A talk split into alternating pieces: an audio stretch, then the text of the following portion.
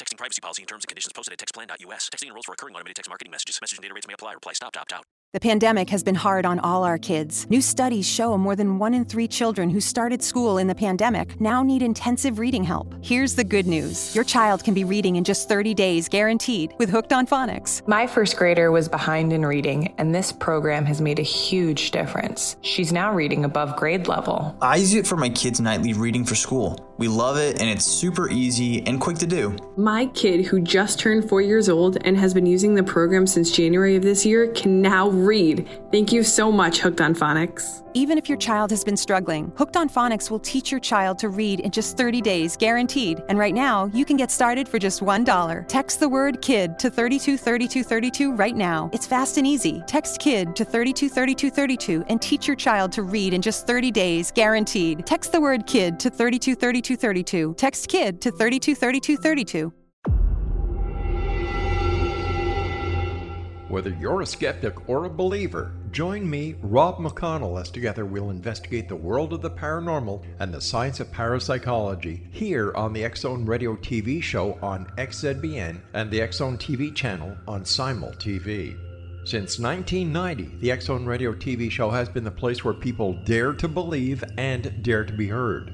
Together, we'll investigate UFOs, aliens, ghosts, Bigfoot, psychic phenomenon, lake monsters, conspiracy theories, government cover ups, the truth embargo, alien abductions, ESP, haunted locations from around the world, and so much more.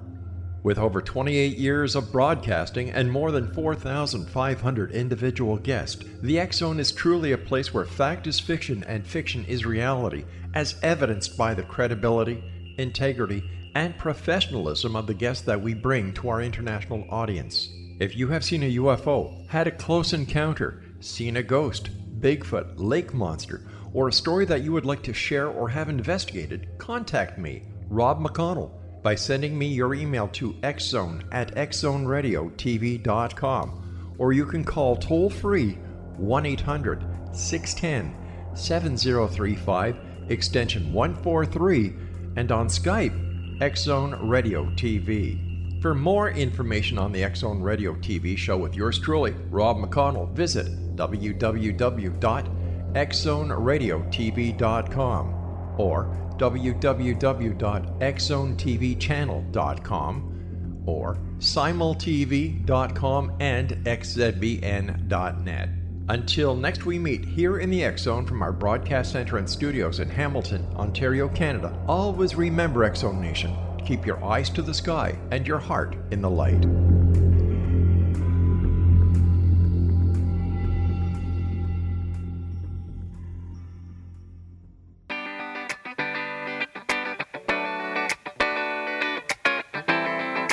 Welcome to the Connecting with Coincidence radio show with Dr. Bernie Beitman, MD, bringing together the world's synchronicity experts to help you use meaningful coincidences to develop spiritually, psychologically, and practically. For more information, put Connecting with Coincidence into your web browser to find the book, website, Psychology Today blog, YouTube channel, and Facebook page. And now, here is the host of the Connecting with Coincidence radio show, Dr. Bernie Beitman, MD. Yes, yes. Welcome, welcome to CC with BB, Connecting with Coincidence. I am your host, Dr. Bernie Beitman, MD. Let's talk about your data double. Your data double is currently being formed by the immense trail of data created by your online activities. Read those lengthy permissions each social media company asks you to sign. They own your information. Every time you order from Amazon, reserve an Airbnb, or research quantum physics, you leave digital traces. China, for example, is ranking its citizens on economic, behavioral, and social criteria. Each person is being given a number based upon their transaction histories, internet search reports, social contacts, and behavioral records, including reprimands of any sort the Chinese people will be judged by the online company they keep. Our dependence on digital information sharing is being co opted by data gathering institutions to make each of us a member of their digital world. For them, our digital doubles are becoming us. You don't have to accept their definition of your reality. The opposite of digital is analog. Digital is discrete, separate. Analog is smooth, continuous. Digital relies on square waves. Analog relies on sine waves. We have up until now been inhabiting an analog world of trees and clouds and smiles and touch and interpersonal energy, all requiring interpretation to find their meaning. We are now in a battle for how we define reality. Is it going to be analog or digital? Are you a number or a wide ranging set of feelings? Coincidence interpretation requires analog thinking. How similar are the two incidents of a coincidence? What makes the similarity and what does it mean? Defining similarity is still difficult for computer algorithms with their black and white language. Coincidence meaning relies on our analog ability, our intuition, our feelings. By paying attention to coincidences, we can divert ourselves from becoming digital selves to remain and expand our analog selves. Our guest today is Dr. Frank Pasciuti, who is a licensed clinical psychologist and certified hypnotherapist, and who is also a colleague of mine and a very good friend. He received his PhD from Michigan State University and maintains a part time private practice in Charlottesville, Virginia. Over his 40 years of, of conducting psychotherapy, Dr. Pasciuti developed a subspecialty of clinically working with clientele who have undergone exceptional experiences like near death experiences, psychic phenomena, or paranormal anomalies. These clinical experiences led to his new book, Chrysalis Crisis how life's ordeals can lead to personal and spiritual transformation. The book just came out. We're talking about it. And Frank, welcome to the show. Uh, thank you, Dr. Beitman. I appreciate being on. And uh, I thought that was a very articulate and sobering uh, introduction to the world of analog uh, kind of life uh, versus the digital. That's a little scary, isn't it? It is. It is. It is. Uh, I'm, I'm glad. I'm glad you liked it. Uh, your book um, is titled Chrysalis Crisis. Uh, how did you choose this title? Well, you know, I, I um, actually I came across a little story which I use in my preface about a little girl who uh, is a, w- watching the process of a caterpillar uh, morph into a butterfly, and she um, notices at one stage of that process the butterfly is trying to free itself from the cocoon, and it's struggling to get free. And so she, as was thinking that maybe it needs some help, and she touches it, of course, uh, to try to help it anyway. And of course, after touching it, the butterfly falls to the ground and dies. She's devastated, and as the story goes, she goes inside and tells her mom about this incident. And the mom says, Oh dear, you know, the butterfly needed to struggle because not only did it free itself, does it free itself from the cocoon, but it strengthens its wings for flight. And I thought that's a lovely metaphor for what we do when we're trying to emancipate from a crisis in our life. We uh, we go through the changes or have our version of a meltdown, you might say. And as we move through the process, there's a pivoting point where maybe we have the opportunity to reflect back on what that whole crisis uh, entailed. And oftentimes, with a little, with some struggle, we um, we may find that it actually uh, forced us to have to bear down uh, and and develop certain key areas of our development as humans. And so the struggle itself leads to our strengthening, our flight through life.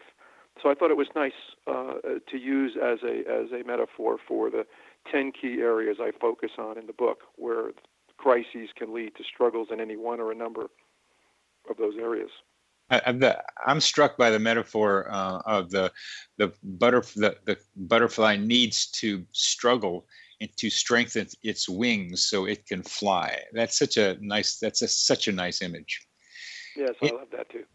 In in your your uh, your upbringing um, has tuned you into things that uh, most people don't uh, get tuned into, and one of the one one thing that it led to, uh, as you just describe in your book, is uh, the dream before your sister's wedding, um, and how that may have been influenced by your upbringing. Could you tell us about that dream, and how do you think sure. that happened with your mother and your and your sister? Yeah. Well, I guess I'd step back a little further in time and say that I grew up in a family which where two things were, I would say, um, a little more, you know, uh, a little different than many people. One is I was born to a mom who had MS and was in a wheelchair 10 years before, and I think her search to try to understand you know, life and body mind relationships, and also at first thinking she had Lou Gehrig's disease. Also, did a lot of research about death and survival, and that led her, along with her a couple of brothers and other relatives, to join an organization called the Rosicrucians, and that is a non-sectarian organization, mystical organization, where a lot of information is provided about um, psychic capacities, inherent potentials in humans, and just an overall notion of evolution over lifetimes uh, and the idea of reincarnation. So that kind of was always there in my family, as well as an openness to psychic experience, which just goes back to even my mother's father, who was out of the uh, uh, 18th century, left Italy, and was uh, attuned to that whole 18th century movement uh, that that gave rise to William James and and and Frederick Myers and their ideas of psychic phenomena and developing the whole that whole investigative area of study. So for me, I was open to these phenomena, and lo and behold, when I was about 17, um, my sister, you know, only sibling, um, had a wedding, uh, and my parents. It was a big thing in our family. We were, I'm sure, my parents worked really hard to come up with the money for this event, and it was a significant event. And my father had sort of said to me, you know, make sure when your sister, when everybody's coming to the church, that you walk grandma, his mother, down the aisle. And uh, my grandmother was like four nine and very petite, and so she needed some literal looking over, I guess, in my father's eyes.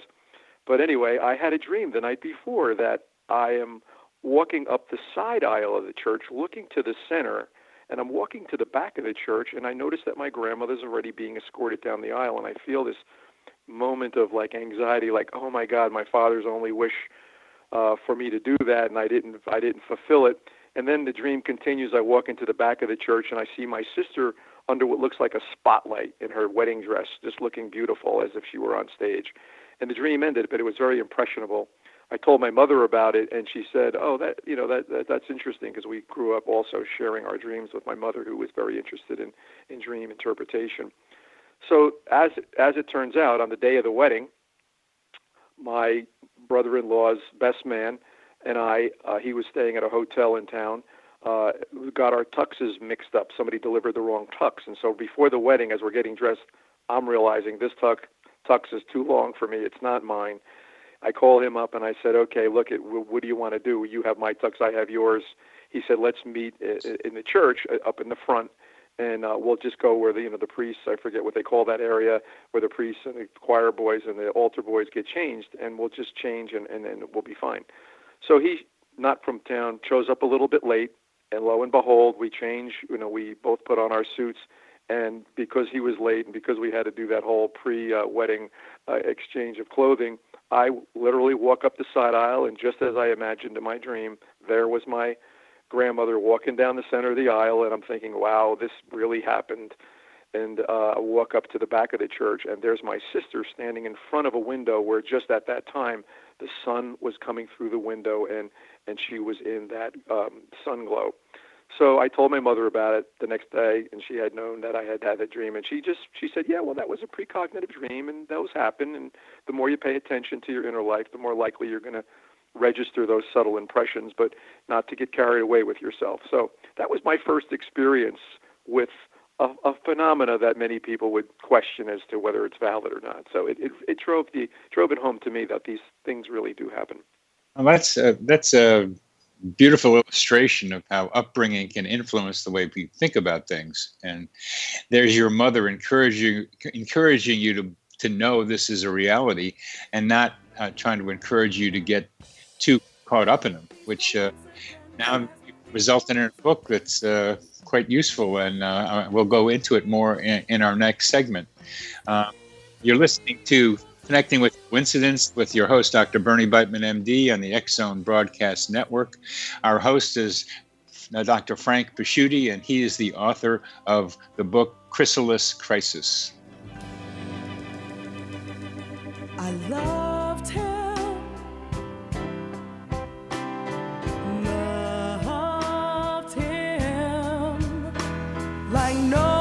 else I've ever,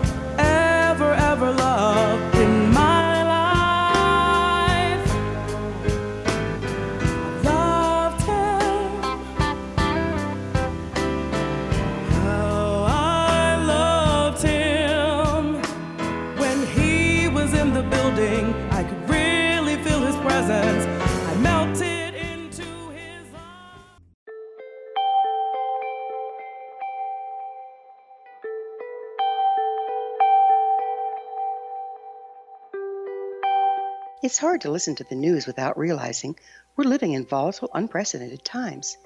Yet never has there been such an opportunity to transform the human condition. As old structures fail, where can we find the guidance to co create a better way?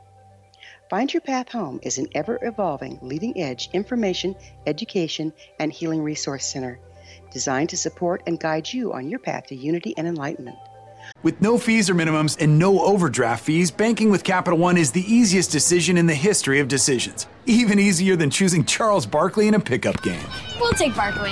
Ha! First pick. Sorry, kids. yep, even easier than that. With no fees or minimums and no overdraft fees, is it even a decision? Okay, here's the plan. Pass me the ball every time. This is banking reimagined. What's in your wallet? Terms apply. See CapitalOne.com slash bank for details. Capital One and a member FDIC. Based on sound principles employed by shaman worldwide, we provide techniques that can support you through the current transitions. Offering online shamanic classes, international long distance shamanic healing sessions, complimentary Mission Evolution radio episodes, and Stairway to Heaven TV vignettes, seminars, retreats, and much more. All of this can be found on findyourpathhome.com. So I was watching the X Zone TV channel last night when I was abducted by aliens, and they kept repeating to me over and over again, simultv.com, simultv.com. What's simultv.com? That's what I asked them. They had it written on the side of their UFO. How do you spell that? UFO. No, I mean simultv.com. S-I-M-U-L-T-V.com. S-I-M-U-L-T-V.com. Right. S-I-M-U-L-T-V.com. Interesting that you were abducted by aliens in a simultv.com UFO last night. Oh, yeah? Yeah. Now that you mention it, I remember now last night I was awakened from a deep sleep. My great grandmother was standing there. She said she'd come from the hereafter to tell me about simultv.com. She even spelled it out for me. S-I-M-U-L-T-V.com, sonny boy. S-I-M-U-L-T-V.com. S-I-M-U-L-T-V.com, sonny boy. Wow. Yeah. Guys, you'll never guess what my psychic guru just told me. S-I-M-U-L-T-V.com. Exactly. Are you guys psychic too? Of course. We all know about simultv.com. S-I-M-U-L-T-V.com.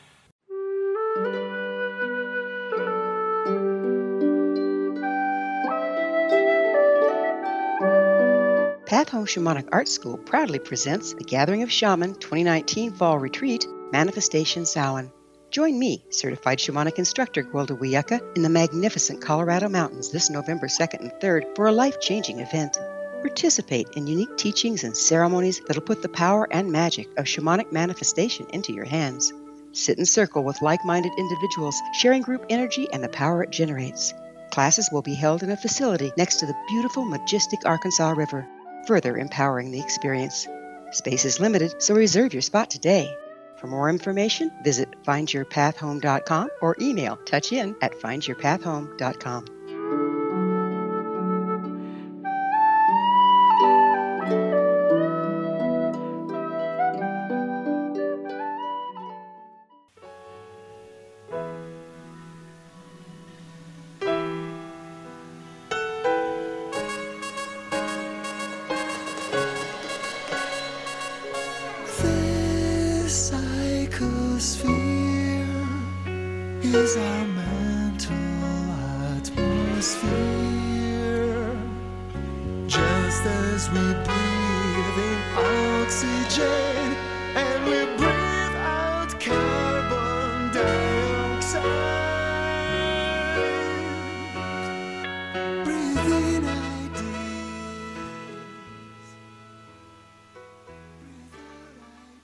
Welcome back to CC with BB. Our guest today is Frank Pasciuti, author of Chrysalis Crisis.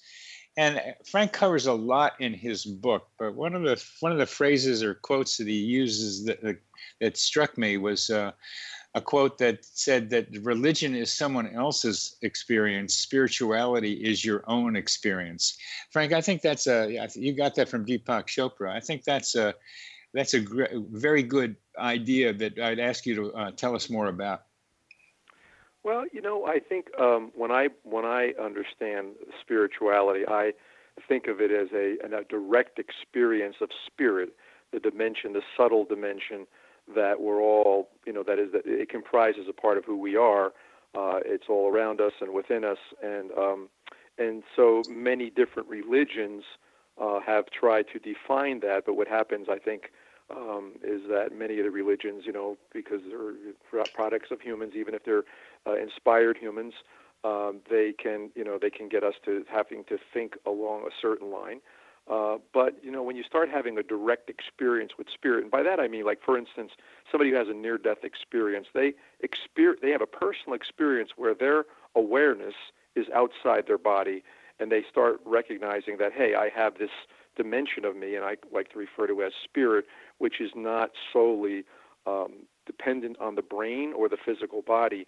Uh, and that other other experiences may also be had where people will sometimes, after the death of a close uh, a significant other, they'll behold their spirit, uh, and and and so there's that sense of spirituality can be more than just you know what we've been told by various religions, and I think we need to disentangle those because oftentimes people will say you know I don't I don't believe I don't want to be getting into religion. I want to be able to just say go my own way. Uh, well, you don't have to intermingle those. You could say I still believe in the fact that I have I am spirit also besides physicality at this point in time, and um, and I can have direct experiences of spirit whether or not I define God or whether or not I I belong to a particular community of religious belief. Very good. How did you get into being uh, clinically uh, for, focused on people who have uh, near-death experiences and and other uh, other extraordinary experiences? Well, you know, um, because of that background that I mentioned earlier, I was always kind of curious about whether or not, even though I had my own experience uh, with the wedding experience, I was always curious as to whether I had been indoctrinated by my family in a way to believe these things were true. Uh, and some of the concepts that were, you know, surround them, like reincarnation or out-of-body experiences. Um, and so what happened, I found myself pivoting after college, whether or not I wanted to pursue a field in um, in business administration, which I studied in college. And when I really found myself reading, I was reading mystical areas, areas of you know philosophy, and particularly fascinated by the paranormal experiences people uh, have had. And at one point, I just made a very definite decision. I thought, you know, this is my passion. This is where I'm interested in. And then I, I thought very rationally, which which field would most likely uh, enable me to uh, learn more about these experiences, particularly differentiating maybe the ones that were valid from ones that were maybe byproducts of uh, pathological uh, experiences like you know schizophrenia. Maybe people were hallucinating, maybe people were delusional, fraudulent, whatever. But there seemed to be enough evidence and enough you know, credible people writing about these phenomena that I wanted to be able to dif- differentiate that. And so in my second year of my doctoral program, uh, a fellow comes into the uh, University Counseling Center uh, and announcing that he was afraid he was the angel of death. Uh, and so my one of my colleagues, we had this intake process where all the staff people would come together and we somebody would do an intake, whether they could pick the person up or not. They had to present him to the uh, group of therapists uh, to see if anybody else would pick him up. And I and he also the, the intake person said this fellow also had a near-death experience and this is 1978, 79. Uh, the book Life After Life had just come out, uh, Raymond Moody's book, and I was familiar with that both about that phenomena, the near-death experience, as well as what I had read. And, and Raymond, like the, books, Raymond Moody's books about reincarnation, to be clear. Yeah, in Life After Life, where he was very specifically talking about the near-death experience, and um, and also I had read other books, you know, or other materials about astral projection and the idea that the spirit or your awareness can be outside your body, out of body experiences. So, long story short, that fella presented a real challenge for me because here I was in a conventional clinical psychology PhD program, and I was blessed to have two supervisors, one an individual supervisor and a group supervisor, who were very open to my picking this case up and helping me differentiate, you know, what was valid from what might have, you know, might have thought to be a byproduct of some kind of pathology. And so that was the first time I had someone who had an extraordinary experience, both in NDE, but also uh, some some uh, subsequent uh, precognitions in dreams that were substantiated and um, and validated by other people. Yeah, and, and that it's almost like it looks back. We can look back and see a nice line of experiences that got you to being able to and wanting to write this book. And one of the experiences that you had was uh, running into Stanislav Grof's book, uh, talking about spiritual emergency. Could you tell us how he defined that and how you how that mean what it means to you? Well, what was nice about uh, book was he had a way of looking at many of these extraordinary experiences people who have near death experiences, people who maybe had an out, of body experience, uh, people who have paranormal experiences, people who have what are called past life uh, uh, memories coming back or breaking through in various states, whether they're meditating or dreaming. Um, and so he, he labeled those spiritual emergencies, which was nice because they can be treated differently than the, than if somebody has other rather than say these are again uh, products of you know either sort of a brain that's not functioning well or some symptom of some other form of pathology. Uh, he said they needed to be treated treated differently. And so, as a clinical psychologist, I started developing a subspecialty of working with people who had these kinds of phenomena. And oftentimes, they come in themselves, and they're like, other than the fact that they know that I'm open to this, without you know prejudging them as you know crazy. They come in and often themselves say, I'm wondering whether I'm losing my mind or whether this experience was real, because many times uh, people are not familiar with paranormal phenomena and they worry that they are losing their mind. So I do a, a very traditional and conventional assessment to make sure that they aren't, you know, uh, going through some form of psychosis. Uh, but when they're not, they are really hungry for information. They want to know how is it that their mind can work this way? How is it they could have awareness and and uh, something that doesn't happen in the typical way we understand time and space? Or how could they be outside their body and looking back at their body in a near-death experience? What is it that where does awareness reside? Where does memory reside? So these are fascinating uh, questions, and I try to uh, build an explanatory model in the book, which moves from more conventional kinds of areas of growth as an outgrowth, or maybe uh, just in terms of uh, focusing it on crisis, because usually uh, it, it, um, exempl- it amplifies the, you know the area that maybe uh, requires development. But I also bridge it over into the spiritual emergencies because I see them all on a continuum of consciousness. The phrase "spiritual emergency" is has a double meaning to me. Uh, besides that, it like going to the emergency room, there's a problem, but it's also the emergence of the spiritual I agree. That's an excellent. Uh, that's an excellent interpretation. I think that was something that Grof had mentioned. There's an emergence of a potential that we have within us, um, and that oftentimes, when it does come into awareness, because it's so foreign, can be frightening.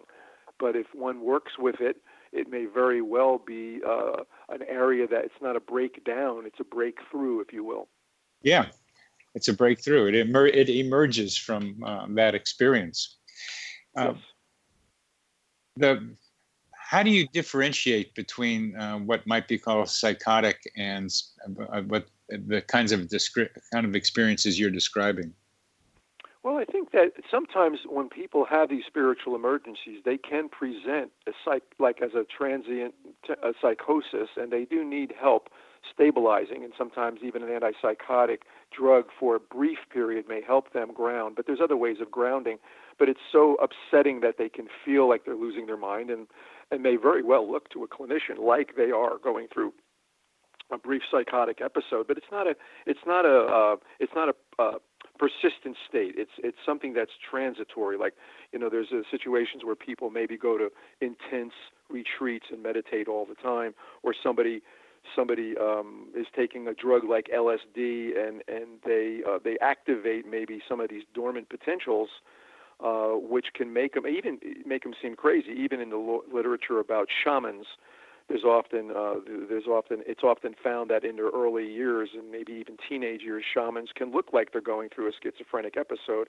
but actually what's happening for them is they are awakening to this deeper potential that resides in our unconscious.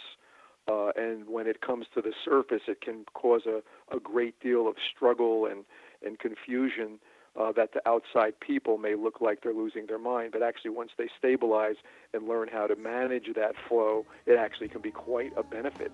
Um, that, that, that's, what, that's what you're offering people, the ability to be able to do that.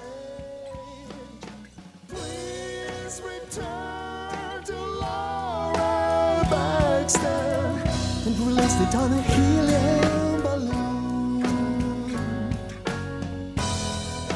Staffordshire, June 2001. A 10 year old who really needs a friend. Ten days later in Wiltshire, her balloon is found.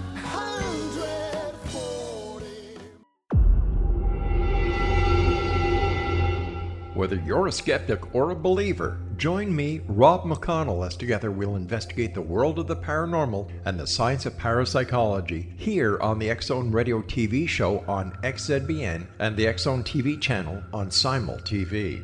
Since 1990, the Zone Radio TV show has been the place where people dare to believe and dare to be heard. Together, we'll investigate UFOs, aliens, ghosts, Bigfoot, psychic phenomenon, lake monsters, conspiracy theories, government cover ups, the truth embargo, alien abductions, ESP, haunted locations from around the world, and so much more. With over 28 years of broadcasting and more than 4,500 individual guests, the Zone is truly a place where fact is fiction and fiction is reality, as evidenced by the credibility, integrity, and professionalism of the guests that we bring to our international audience. If you have seen a UFO, had a close encounter, seen a ghost, Bigfoot, lake monster, or a story that you would like to share or have investigated, contact me, Rob McConnell, by sending me your email to xzone at xzoneradiotv.com, or you can call toll free 1 800 610 7035, extension 143, and on Skype, Xzone Radio TV. For more information on the Xzone Radio TV show with yours truly, Rob McConnell, visit www.xzoneradiotv.com or www.xzonetvchannel.com or simultv.com and xzbn.net. Until next we meet here in the X Zone from our broadcast center and studios in Hamilton, Ontario, Canada, always remember X Zone Nation. Keep your eyes to the sky and your heart in the light.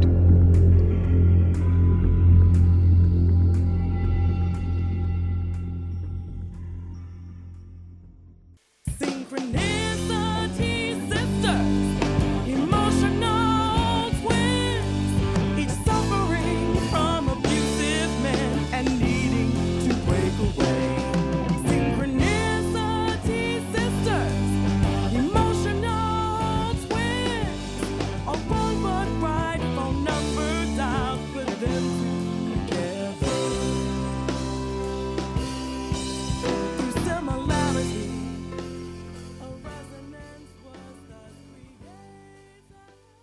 back to CC with BB. I'm your host, Dr. Bernie Beitman, MD, and our guest today is Dr. Frank Pasciuti, a psychologist who helps people deal with spiritual emergencies. He describes what he does in his book, Chrysalis Crisis, and we're talking about some of the people and ideas behind what he does.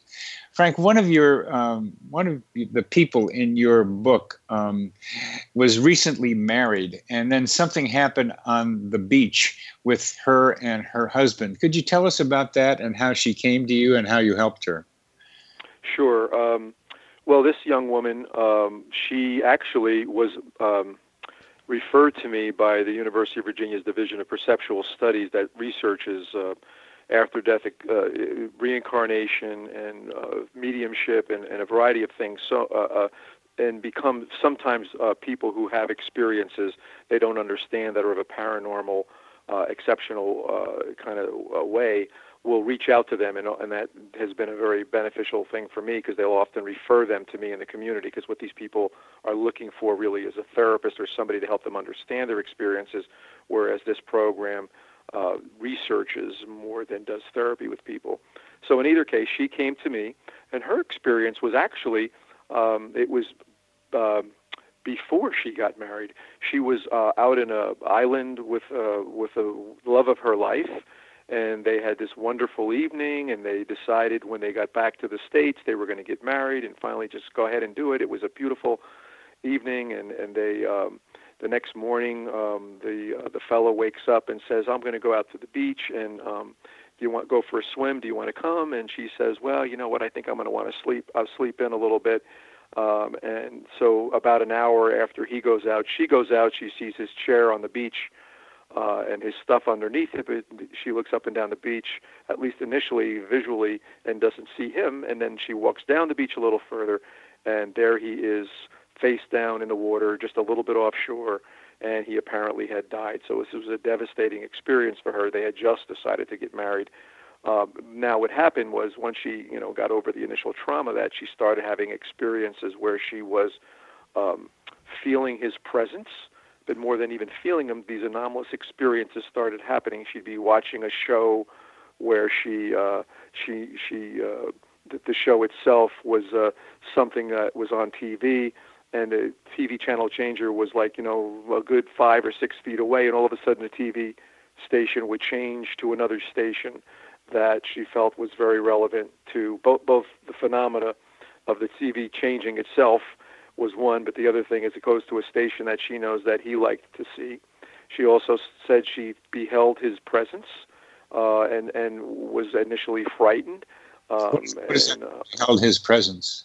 Well, in other words, she saw what might be a spirit or ghostly uh, presence of him, you know, in in a in a sort of subtle form in the room, and and had this sense of like a rippling, sort of not quite tangible uh, uh, element of his uh, of his appearance, and that scared her at first. But she said it was very much, you know, real, and she was very much awake at the time. And then she also started having a number of coincidences occurring, which had relevance to him. And now let me tell you, she, when she came to see me first, she was one of these people who thought she was losing her mind, which she wasn't. She was not only very solid, but she was in a field of a profession that was very grounded, very, very hard science kind of field, and and had even as a personality a very uh, somewhat previously skeptical attitude about these kinds of phenomena. But what was fascinating, um, she wasn't super skeptical. She had had two previous near death experiences in her life that she'd never shared with anybody. And the research on NDEs are that people who have NDEs, oftentimes afterwards, they gain the ability to seem seemingly have more psychic phenomena happen, like precognitions. It's almost as if the uh, uh, the loosening of the tether of their awareness or spirit to their bodies in an NDE seems to uh, uh, enable them to be able to register su- the subtle phenomena of like precognitions or clairvoyance or clairaudience. So she was a good example of that. And you know, we worked together, and um, uh, you know, at first, of course, I don't, I, you know, she was grieving, so she was an interesting case. And when she came to see me, I realized, you know, first order of business is uh, take a very conventional approach, which is to help her deal with the grieving, and then after that, she wanted to pivot into uh, trying to understand more about these kinds of phenomena. I, I have some people on this radio show um, and know a couple who have had manic episodes. And these manic episodes are not um, like short term things that uh, happen and then they go away and what you're describing and the people who come to see you, but instead they can go on for days and then recur. And so what they have told me is that they have the typical manic ep- episode of like uh, rapid speech, um, rapid thoughts, uh, a lot of uh, hyperactivity, uh, very little need for sleep. And they also have um, parapsychological phenomena. Have you seen people like that, and then how do you handle them? Well, you know, uh, uh, that's a very interesting clinical question because there's an element of manic psychosis, so you'd have to disentangle what is valid from, you know, what is a product of the state of their mind at the time.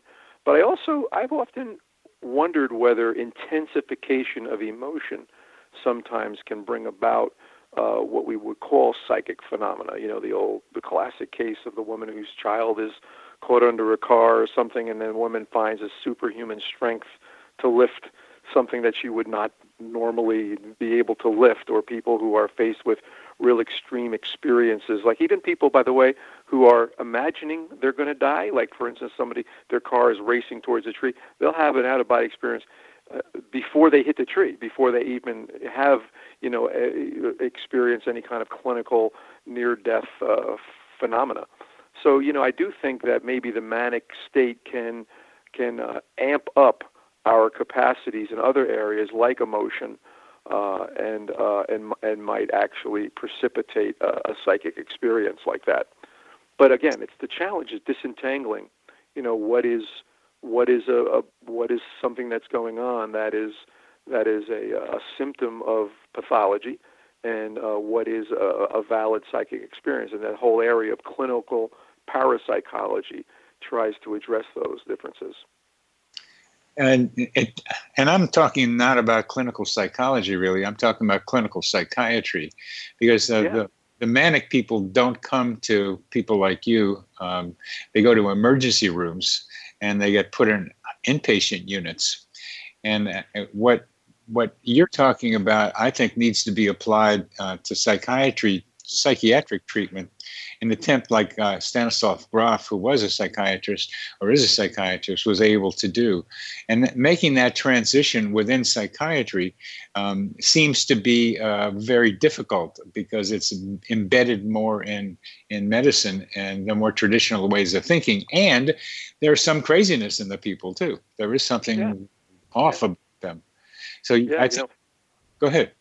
I was going to say, well, interestingly, as we both know, you as a psychiatrist, there's a bias towards trying to understand uh, phenomena through a physicalist basis or through understanding medicine, which is, goes way beyond the kind of training I've had as a clinical psychologist. But actually, clinical psychology is even more resistant to opening to the possible or the validity of some of these psychic experiences because there's almost there's always a diagnosis that can explain it away. If somebody has a past life experience or is really like um, you know uh, experiencing like uh, as somebody who's a uh, a medium, they might start saying, well, they're multiple personality disorder, or if somebody is experiencing um, you know a, a psychic phenomenon, they might say they're delusional. So there's a handle that you can throw at these people if you want to pathologize it.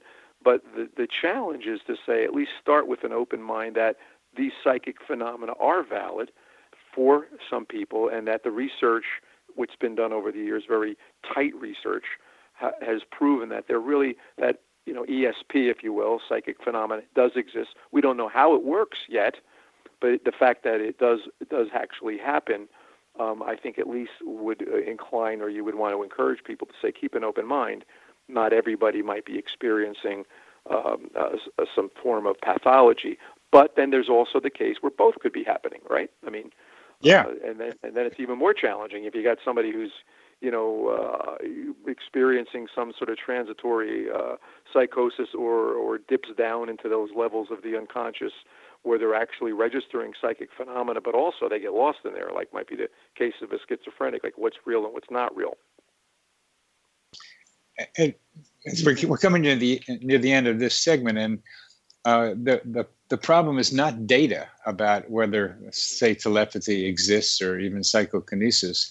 It's the, the resistance uh, in the general mind of medicine and science and science as well, uh, and psychology as well, to want to ground uh, what they see and hear from patients in a materialistic, brain-based ways of thinking.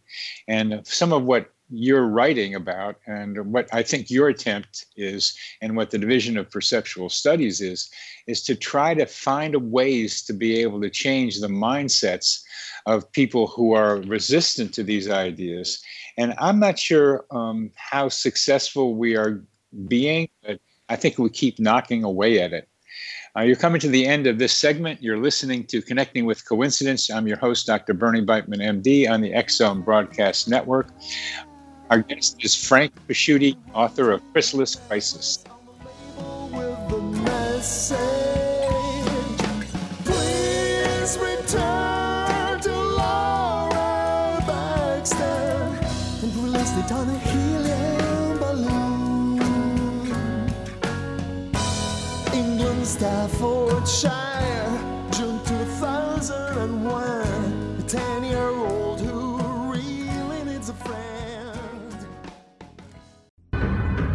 If you are looking for a safe, zero calorie natural option to the harmful artificial sweeteners on the market today, Just Like Sugar is what you're looking for. Just Like Sugar is a wonderful natural alternative for those health conscious people who choose a calorie restricted diet with a great, pure, sweet flavor that tastes just like sugar. Just Like Sugar is a great natural option for people suffering from diabetes and may be useful in restricted diet programs where standard sugars are not allowed and does not cause a laxative effect of some other sweeteners. Just Like Sugar comprises a perfect blend of chicory root fiber, natural calcium, natural vitamin C, and Just Like sugar, sweetness comes from the natural flavors from the peel of the orange. Just Like Sugar is a natural alternative to harmful artificial sweeteners and will change the way that you believe all natural sweetener products taste. Just Like Sugar is available at your local Whole Foods markets, Wild Oats markets, Henry's, Sun Harvest, and many other fine natural food stores in the U.S., Canada, and worldwide. They are here, and they've been here for thousands of years, making their presence known in the shadows. They might be seen by a lonely motorist on a deserted road late at night, or by a frightened and confused husband in the bedroom he is sharing with his wife. But who are they? What do they want? Why are they here? Perhaps most concerning, has the government been aware of their presence all along? The new book by L.A. Marzulli, UFO Disclosure, the 70 year cover up exposed, delves into the world of UFOs. Can full disclosure be soon? Order now and receive a free hour and 37 minute DVD on the UFO phenomenon. UFOs are real. Get both the book and the DVD, a $40 value, for only $19.99. To order your book and DVD today, go to lamarzulli.net. That's L A M A R Z U L L I.net. You have heard of the X Zone? Now watch it on Simul TV, plus 500 video games, live TV channels, free video on demand, worldwide, and more. Does this sound like tomorrow's television? Well, it is, but you can have it today, right now. It is Simul TV. Simul TV offers what the others only wish they could provide 15 exclusive channels like X Zone, Sci Fi, and Horror. We are worldwide. No other provider offers that.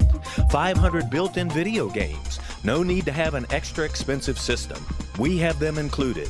Free video on demand live streaming events from around the world, interactive online network, and much more. Tomorrow's TV today. Simul TV. Sound too good to be true? Well, it's not. You can have Simul TV today. Sign up at simultv.com. Do it today.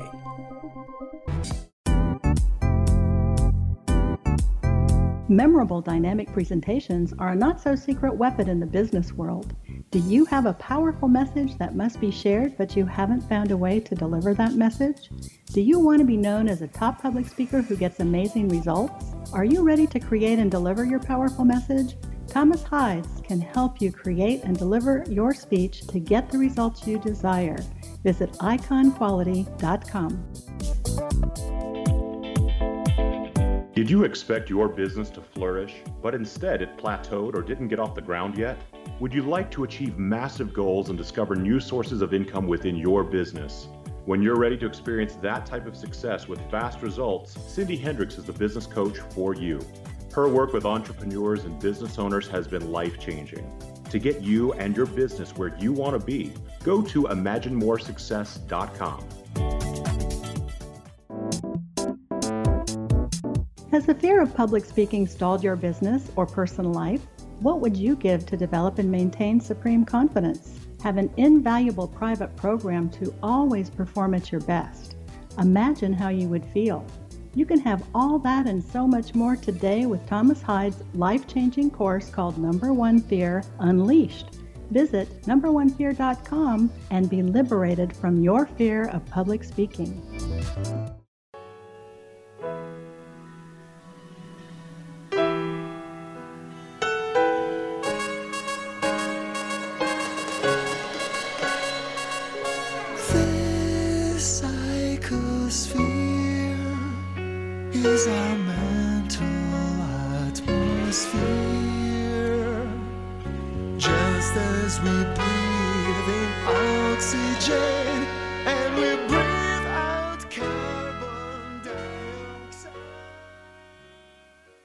Welcome back to CC. Yes, I'm your host, Dr. Bernie Beitman, MD, and we are talking with Frank Pasciuti, author, author of Chrysalis Crisis. And Frank, um, in one of the key questions uh, I, I have and other people will have about um, what you're writing is about what is consciousness. Uh, and it's such a tough subject, but I think we need to pay attention to that question here. Yeah, well, that's the that is the million dollar question because I think we're all like the uh, the the saying of a lot of blind people uh, poking at the elephant and trying to understand the whole mass of the concept of consciousness, um, but from the very field that we uh, are most familiar with. For me, I tend to think of consciousness as a way of understanding the foundation of everything. And I, I, it's fair to say that in a, in a more secular world, that maybe consciousness that we're all talking about, uh, I, I talk, I, I sort of share the notion of a pantheistic notion of consciousness as that which underlies everything. What Freud, what Jung, and Pauli, Wolfgang Pauli, the Nobel physicist, and Carl Jung, uh, the psychiatrist, uh, refer to as the unus mundus, the one ground that gives rise to everything. And I guess the shift that's going on right now is that people will, well, one thing is people will confuse conscious with consciousness. And it's unfortunate that, that they're both very similar and use the, the same beginning of the word there. But, but, I, but my idea of consciousness and how I use it as, as the foundation that gives rise to both awareness, gives rise to mentality, gives rise to physicality, and that in my book, the 10 areas and the 10 keys that I focus on, I, I see as the range of consciousness accessible to humans, uh, which goes ev- everywhere, uh, includes everything from our physical, the physical dimension that we're in and, and, and are a part of, all the way through more subtle dimensions of spirit, spirit awareness or intuition uh, and all along the way, uh, the ability to cognate, have intellectual understanding, emotions, and, and many different areas. But consciousness, in a more religious concept, might be equivalent to God. What people would say is God, uh, that which is uh, all around us, within us, and gives rise to everything. So that is, I think, the word consciousness goes down easier for uh, the scientific-minded folks who are, you know, quantum physicists who want to talk about how consciousness needs to be there to uh, to bring a uh, a wave or a probability wave into a particle. So I think that I think the world is saying, you know, if we can find a way to understand the greater uh, existence of all things in uh, in a very expanded way, uh, a cosmic consciousness that that can embrace everything. That that's one of the ways people are using the word consciousness, and one of the ways that I tend to use it in the book. And one of the people that you base some of your thinking upon, uh, on is Teilhard de who talked about teleological drive. I think teleo- teleological drive is a very, very important idea to keep in mind. We tend to think of of um, of cause as like uh, from the past. I mean, two things come together, and that's what makes it happen. But teleology is something else. Would you tell us what you mean by that?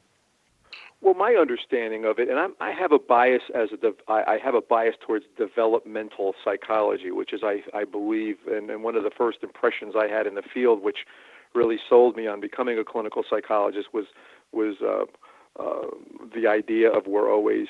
Carl Rogers talked about we're always in the act of becoming, and that's very similar to teleology, where we're we're always in, uh, evolving. And so, when I think of these ten keys that I identify I think of us as learning to gain increased mastery and over and I will say that I use a concept or I hold tenable the idea of reincarnation that this development can occur over lifetimes and that we bring with us a continued uh, a, progression of, of uh, experiences where we can learn and gain greater mastery of, of these 10 keys, but that we're always moving towards the more subtle awareness and the purer state of, of, of spirit and that over time we become conscious of the range of consciousness that is available to us but maybe not realized yet.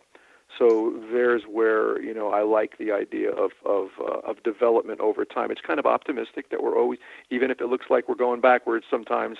You know, like in crisis, you might say, "Wow, this looks like a step back." But if you learn something from the crisis, or even difficult times politically or socially, or, or the upheavals over history, the idea is that you know, are we expanding awareness? Are we continuing to evolve, even if it seems really slow, or even if there's always going to be people all along that continuum?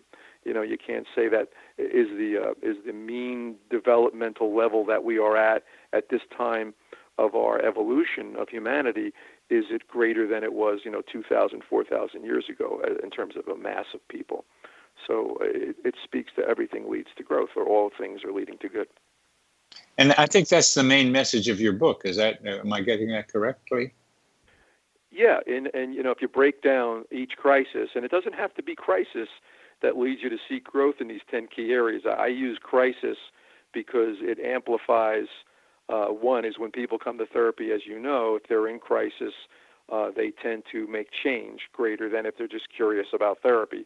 Uh, and and when you when I use these case examples and uh, different you know ways in which I use my own experience or the experiences of others, it's usually uh, it's done in the uh, context of crisis because crisis amplifies them. But ultimately, there's there's an optimistic, you know, theme to the book, which is even the crisis that you're in, when you look back at it, once you navigate through the initial, you know, difficult period of, of adjustment, you may see that it forces you, it forced you to have to develop certain of these key areas to be able to navigate through it and, and to integrate the experience. This, you know, this, so some, it's important to have this optimism. And uh, there's been that optimism, uh, generally speaking, about synchronicity, uh, that it's kind of all good, which is a phrase that's out there. But a lot of coincidences are not all good. They have um, multiple effects, sometimes positive, sometimes negative. What about with uh, spiritual emergencies? Are, are there any downsides that you experience with people? Well, you know that's a very good experience. That's a very good point because um, I'm trying to think of the book that I, I cite uh, uh, where there's a, there somebody wrote a book about um, uh, negative near-death experiences, for example, which would be considered a spiritual emergency. That sometimes when people are are swamped by the openness and awareness uh, that can accompany a near-death experience, it's not always necessarily positive. They may be, you know, it may be, you know, there is a shadow side to our personalities. There is a darker side on, uh, that's potential to humanity also. So sometimes it may very well be a byproduct of something very dark that breaks through awareness. But yet again, I, I guess I'm an optimist to think that even if it's deep and dark, and there's a purgation going on, if you will, that there's still a chance that you know that if you're swamped by a negative experience and it reflects your lower self or your shadow self, bringing light to it or examining it may may diffuse it or may uh, may release it. And behind that, I, I guess I believe that there's the higher self. So even in the dark experiences, uh, and maybe initially they ex- they're as negative. Li- what lies behind that and underneath it, I think, may be the teleological drive for growth. It's it's a it's optimistic. Underneath it all, there's something positive happening, and I think it's an important way of thinking about the world instead of giving up. And I, am wondering how your book is being received. It just it just came out a little while ago, and how people can get a hold of it. Well, sure. Well, the, you know, uh, part of the book being received is getting the word out that it exists. Although the people that I have spoken to in other interviews, they seem to be responding positively to it. it what's interesting is in the professional community, I think the first part of the book, uh, the first, I have four sections. The first two are more conventional. Uh, and so therapists in general may say, okay, this is a nice articulation of, you know, the more familiar ways in which people grow through the more foundational and personal areas. Uh, and they yet may oh, may find the second half of the book where I start getting into spiritual emergencies and or provide a model for understanding uh, uh, consciousness. Um, so I, I see different things. Others who have not given much thought to this will find the whole book may be interesting because there's so much to be learned about just the conventional ways in which we grow and the kinds of typical problems people bring into therapy. And it may at first glance, the second half of the book may really open them to concepts they've never given much thought to at all. Um, so you know, I, I it's more about I, I, I people have seemed to be responding pretty positively to it. Um, I think there's something in there um, for everyone. Um, it's certainly a very broad. The ten uh, the ten key areas I I identify are pretty much very broad, and I try to get my arms around a lot so that it's. I, I think people enjoy the uh, the layman friendly uh, way I write it because I, I I I write it the way I would speak to somebody in my office. I don't want to sound like some off in the clouds intellectual. I want to always make sure that I I articulate what I'm saying in a way that's comprehensible to everybody.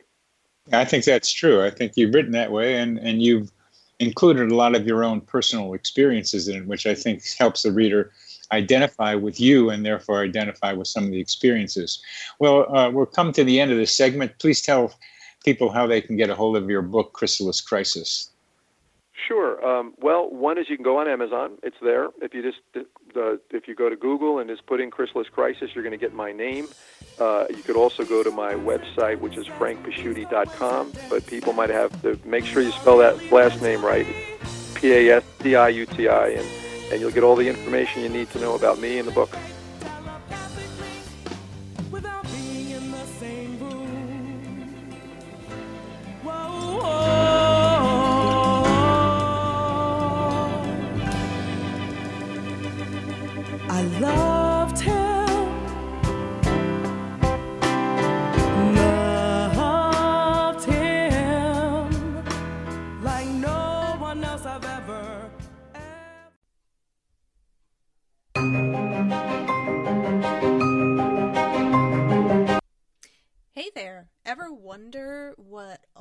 Authors and writers think and talk about?